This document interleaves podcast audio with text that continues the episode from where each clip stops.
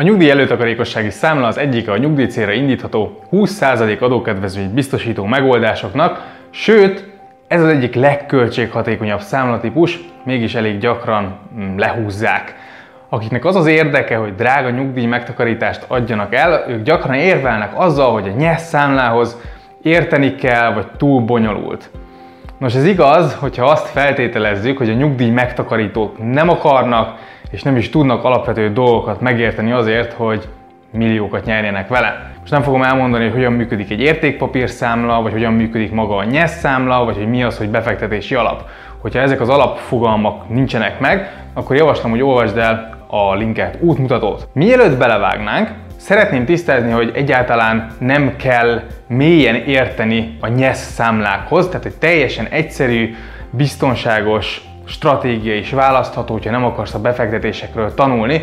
Tök felesleges ezért egy drágább nyugdíj megtakarítást választanod, vagy egy drágább előtakarékosságot megkötnöd, csak azért, hogy mondjuk más mondja meg, hogy mibe tedd a pénzed, mert valójában ugyanúgy nem fogod érteni, hogy mibe fektettél, és ugyanúgy nem fogsz vele jó eredményeket elérni valószínűleg. A másik, hogy a befektetés nem egyenlő azzal, amit a legtöbben csinálnak, hogy próbálják eltalálni, hogy mi fog jól hozni a következő egy évben. Ők gyakran adnak, vesznek, kereskednek, ez spekuláció. Nyugdíj célra nem javaslom, hogy ilyesmit csinálj, sokkal inkább érdemes megvenni egy valamit, kialakítani egy stratégiát, és azt hosszú távon tartani. Most azt fogjuk megnézni, hogy miként lehet NYESZ számlán portfóliót kialakítani, és néhány tippet is adok magát az eszközallokációt illetően. Kezdjük az egyszerűbb lehetőségekkel, és haladjunk a haladóbbak felé folyamatosan. Az első és legegyszerűbb stratégia az szimplán az, hogyha állampapírokat vásárolsz. Ha nincs sok időd a nyugdíjig, értsd mondjuk tíz év körül, és nem akarsz érteni a befektetésekhez, akkor maradj nyugodtan az állampapíroknál. Azt szerintem nem jó megoldás, hogy bármiféle hozzáértés nélkül másokra bízod a pénzed. Akkor inkább vállald fel, hogy nem érdekel annyira, hogy tanulj róla, és vállald ezért a biztos, de alacsonyabb hozamot. És egyébként ez akkor is igaz, hogyha nem akarsz nagyobb kockázatot vállalni. Nincs ebben semmi szégyen, ez is egy döntés, ami sokkal érettebb, mint amit a legtöbben csinálnak, és ami miatt egyébként a legtöbben sok pénzt el is buknak. Az állampapír egy olcsó, kiszámítható, biztonságos befektetés, a legtöbb embernek alig, hanem ez, a, ez az egyik legjobb befektetés. Ha az állampapír fizet öt százalékot teljesen ingyen, akkor igazából ugyanott vagy, mint hogyha valamilyen kockázatos részvény alapon keresztül elérnél hét százalékot, két százalékos költség mellett. A nettó hozamod ugyanúgy öt százalék. Csak utóbbi esetben még egy jó nagyot kockáztattál is. Az alacsony költség éppen ezért szerintem az egyik legfontosabb, és az állampapír ezt kiválóan tudja biztosítani. Ha ennek ellenére úgy gondolod, hogy több hozamot szeretnél, és nem akarod magadnak összeállítani a portfóliót, akkor természetesen választhatsz profi alapkezelőt is. Ezzel elérkeztünk a második stratégiához, ami gyakorlatilag az aktívan kezelt alapok. Gyakran érvelnek a nyugdíjbiztosítások és önkéntes pénztárak mellett azzal, hogy ott szakértők kezelik a pénzt. Nos, ugyanezt baromi egyszerűen meg tudod csinálni egyébként NYESZ számlán is. Pusztán aktívan kezelt befektetési alapokba kell fektetned. Ezt minden NYESZ számlán meg tudod tenni, és a bankban ülő ügyintéző pedig ugyanúgy örömmel fog neked segíteni akár az alapok kiválasztásában is. Egy klasszikus hatvan százalék részvény, negyven százalék kötvény, ugye röviden hatvan negyven portfóliót, akár egyetlen egy vegyes alap megvásárlásával létre tudsz hozni, és minden szakmai gondot le fog venni a válladról az alapkezelő. Ha a nagy, ismert, független alapkezelők közül választasz, mint például a Concord, akkor szerintem nem nagyon tudsz mellé nyúlni. Csak arra figyelj, hogy ne vállalj túl nagy kockázatot. Számolj azzal, hogy mondjuk a részvényalapok ötven százalékot, a kötvényalapok harminc százalékot eshetnek, míg mondjuk az állampapír az ehhez képest mondhatni garantált. Ebből kever ki egy olyan megosztást, amivel nem veszíthetsz többet annál, mint amennyit hajlandó vagy kockáztatni a magasabb hozamért. Minden alapnak van egy kiemelt információs, úgynevezett ká i í dé dokumentuma, amiben benne van a stratégiája. Ez alapján tudod megnézni, hogy mibe fogják befektetni a pénzed. Ha még az eszközallokációval sem akarsz törődni, akkor pedig választhatsz abszolút hozamú alapot is, ami nem határoz meg ilyen konkrét megosztást, hanem azt is az alapkezelőre bízza gyakorlatilag. Így még arra sincsen szükség, hogy a részvény-kötvény arányt te határozd meg, persze így akkor a kontrollod is valamivel kisebb. Minél több időd van, annál bátrabb lehetsz a befektetéseddel. Egy jó hüvelykúj szabály, hogy ahány éves vagy, annyi százalék legyen a kötvény és az állampapír a portfóliódban, a többi meg például részvény vagy egyéb kockázatosabb eszköz. Egy másik ilyen szabály, hogy tíz évnél rövidebb távra ne nagyon fektess részvénybe. Ugye minél hamarabb kell a pénz, annál fontosabbá válhat a biztonság. Erre szokták azt alkalmazni, hogy például, ha hatvanöt éves korodban tudod, hogy szükséged lesz a pénzre, akkor érdemes lehet már ötvenöt éves korodtól évente mondjuk öt százalék ponttal csökkenteni a részvénykitettséged. Most ugye itt részvényeket említettem, de a részvények helyett akár választhatsz ingatlan alapot is, így a pénzedet ugye ingatlanba tudod befektetni, de nem kell ehhez megvenned egy egész lakást, és ugyanúgy ki tudod használni rá a nyugdíjra szóló adókedvezményeket. Mondhatod, hogy a részvények egy részét például lecseréled ingatlan alapra, és készen is vagy.